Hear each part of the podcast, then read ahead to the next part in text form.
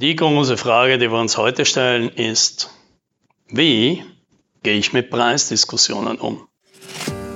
Hallo und herzlich willkommen beim Podcast 10 Minuten Umsatzsprung. Mein Name ist Alex Rammelmeier und gemeinsam finden wir Antworten auf die schwierigsten Fragen im B2B-Marketing und Verkauf.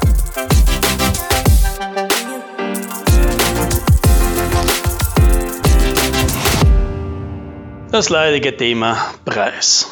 Ja, kaum etwas im Verkauf ist emotionaler und negativer besetzt als die Preisdiskussion. Und zwar auf beiden Seiten, ja, Anbieter und Kunden. Ja, da wird der Kunde schnell als geizig abgestempelt oder als jemand, dem die Qualität egal ist. Beides ist natürlich Unsinn. Schließlich ist uns als Käufer ja auch manchmal was zu teuer. Und nicht deswegen, weil wir so geizig sind oder weil wir alle auf minderwertiges Zeug stehen.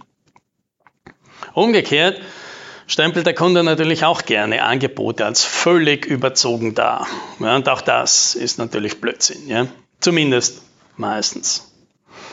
Aber warum ist das überhaupt so ein emotionales Thema?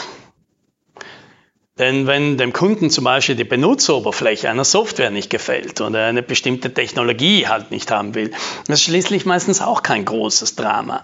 Warum also der Preis? Das ist doch auch nur ein weiteres Feature. Na hoppla. Was habe ich da gesagt? Der Preis ist ein Feature? Genau, der Preis ist nichts Besonderes. Einfach nur ein weiteres Merkmal eines Produkts. Nicht mehr, nicht weniger. Ja, und manche Kunden, die wollen halt ein Produkt, das besonders zuverlässig ist. Und manche Kunden wollen ein Produkt, das besonders leistungsstark ist. Und manche Kunden wollen ein Produkt, das besonders benutzerfreundlich ist. Und manche Kunden wollen eben ein Produkt, das besonders günstig ist. Ja, und ist es dann nicht eine arrogante Haltung, dem Kunden zu, zu suggerieren, ja, hey, du bist ein schlechter, kurzsichtiger, geiziger Kunde, nur weil dir bei diesem Produkt andere Dinge wichtig sind als ich mir als Anbieter das wünsche. Ja, natürlich ist das arrogant. Und es ist nicht nur arrogant, sondern es ist auch ein Zeichen dafür, dass jemand hier seine Hausaufgaben nicht sauber macht. Denn ganz offensichtlich will hier ein Verkäufer am liebsten Kunden, die für seine tollen, super duper Feature gutes Geld zahlen. Ja, aber er rennt trotzdem zu all den anderen auch hin, denen es halt nicht wichtig genug ist. Ja, das ist so wie in den Vegan-Shop zu gehen und sich zu beschweren, dass es dort keine Schweinsstelze gibt. Wer zum falschen Kunden hinläuft, bekommt Einwände und manchmal ist das eben der Preis. Ja, das heißt jetzt natürlich nicht, dass sich Preisdiskussionen auf alle Fälle vermeiden lassen, nur weil man seine Zielgruppe perfekt bestimmt. Ja, das wäre sogar schlecht. Denn wenn du nie und nur selten Preisdiskussionen hast, dann bist du zu billig. Wie hoch du jetzt deine Quote haben willst, das hängt halt von dir ab. Ja, manche wollen mindestens 50 Prozent der Deals abschließen, weil ihnen das halt ein gutes Gefühl gibt oder weil sie das halt für äh, effizient halten. Und andere, die halten es aus, dass meinetwegen auch nur aus 10 Prozent der Deals etwas wird. Aber die machen sich dann natürlich vielfach bezahlt, weil die Profitmarge ein Traum ist. Ja, und genau aus diesem Grund ist der Preis also nichts anderes als ein Qualifizierungsmerkmal für den Kunden. Den Kunden drücken über ihre Investitionsbereitschaft eben aus, wie groß der Schmerz ist, den du als Anbieter für sie löst. Und wenn du einen hohen Preis verlangst, ja, keine Ahnung, zum Beispiel 30.000 Euro, dann bedeutet das, ich bin für alle Kunden der beste Partner, denen es mindestens 30.000 Euro wert ist, dass ich ihr Problem löse. Ja, vermutlich wirst du jetzt mehr Kunden finden, wenn du nur 10.000 Euro verlangst, weil du ja noch alle mitnimmst, deren Schmerz irgendwo zwischen 11.000 und 29.000 Euro liegt.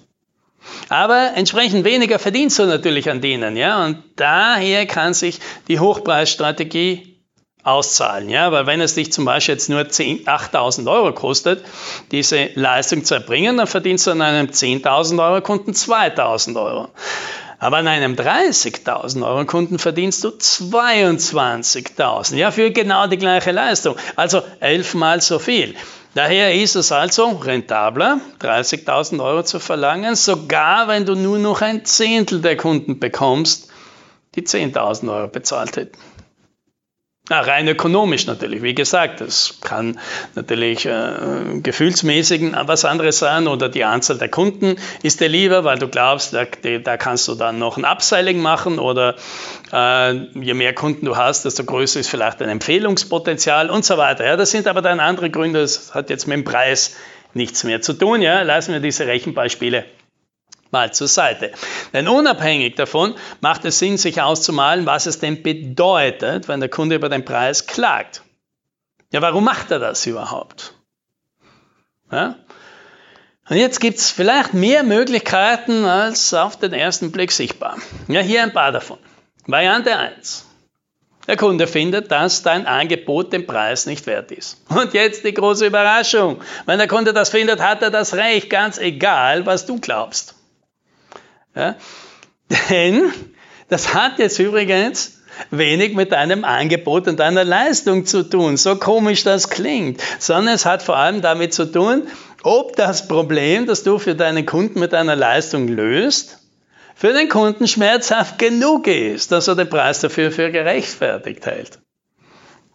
Also wenn du zum Beispiel IT-Projektmanagement anbietest, dann ist ein Kunde bereit, keine Ahnung, jetzt zum Beispiel 80 Euro die Stunde zu bezahlen oder vielleicht 12.000 Euro für ein ganzes Projekt. Außer das Projekt droht komplett den Bach runterzugehen und würde damit eine Million Euro versenken. Jetzt ist es für den Kunden plötzlich ein guter Deal, dir 50.000 Euro zu geben. Für genau die gleiche Leistung, wenn er damit eine gute Chance sieht, diesen Totalverlust zu vermeiden. Ja, du siehst, der Wert hängt für den Kunden viel mehr von seiner eigenen Situation ab als von dir und deiner Leistung. Wenn du also gutes Geld verlangen willst, dann such dir Kunden mit einem hohen Schmerz. Ja, Variante 2. Preisdiskussion. Der Kunde findet, dass dein Angebot vergleichbar ist mit anderen günstigeren Angeboten. Ja, und wieder ist es völlig egal, was du über dein Angebot glaubst und für wie einzigartig du es hältst. Der Kunde sieht das offensichtlich anders und der Kunde ist der Einzige, dessen Meinung in dem Spiel zählt. Ja, und in seinen Augen bist du vergleichbar und deswegen macht der Kunde das, was vernünftige Menschen machen. Er kauft von allen vergleichbaren Angeboten das günstigste. So machen wir das selber ja auch. Ja, dass du vielleicht jetzt dieses eine Feature X hast, das alle anderen nicht haben, ja, das dürfte eben diesen einen Kunden nicht sonderlich beeindrucken. Ja, dass dein Support zum Beispiel also fünf Sprachen spricht, ist vielleicht für einen regional agierenden Kunden nicht so wahnsinnig wichtig. Wenn du also daher wieder gutes Geld verlangen willst, dann gestalte dein Angebot um, sodass es einzigartig ist und wende dich an jene Kunden, denen deine Vorzüge besonders viel wert sind. Ja, dann bist du nicht mehr vergleichbar, bist der Einzige, der das beste Angebot hat und kannst dementsprechend meistens die besten Preise verlangen. So, Variante Nummer drei. Dem Kunden ist das Risiko zu hoch. Nichts killt mir B2B-Deals als zu hoch empfundenes Risiko. Manager, die müssen sich vor ihrem Chef rechtfertigen und deswegen haben Angebote mit Garantie, mit einer großen Reputation und mit doppelt und dreifacher Absicherung oft die Nase vorn. Das Problem dabei ist oft, dass der Kunde das selten direkt anspricht, ja, weil wer will ihn schon zugeben, dass er sich vor dem Chef in die Hose macht, ja, dass er in Wirklichkeit selber nichts zu entscheiden hat und dass er sich in allererster Linie mal absichern will und die Qualität und der Service alles erst an zweiter und dritter Stelle stehen. Und trotzdem sind das oft die entscheidenden Faktoren und ein guter B2B-Verkäufer weiß das. Wenn du also gutes Geld verdienen willst, dann solltest du also dein Angebot so gestalten, dass das Risiko für den Kunden gegen Null geht.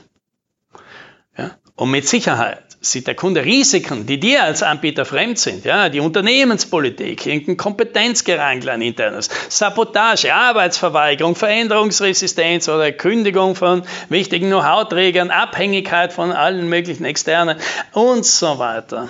Ja, das ist oft der Grund, warum große Anbieter große Deals gewinnen, obwohl Service und Qualität und Innovation dort eher durchschnittlich sind. Diese Unternehmen bieten dem Kunden eine hohe Risikoabsicherung oder können das zumindest glaubhaft verkaufen. Ja, wie war das früher? Nobody ever got fired for hiring IBM. Ja, das klingt wie ein Treppenwitz, aber das ist halt nun mal die Realität.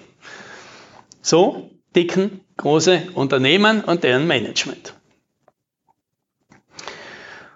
Ja, und all diese Beispiele sollen jetzt vor allem eines zeigen. Der Preis, das ist kein Ding an sich. Der Preis ist einfach die simple Zahl, an der man die wirklich wichtigen Dinge dahinter aufhängt. In einer Preisdiskussion geht es also selten um Geld, sondern fast immer geht es um Risiko, es geht um Unsicherheit, es geht um unzureichend empfundenen Nutzen, es geht um mangelndes Vertrauen oder es geht um die Frage, wie erkläre ich das meinem Chef.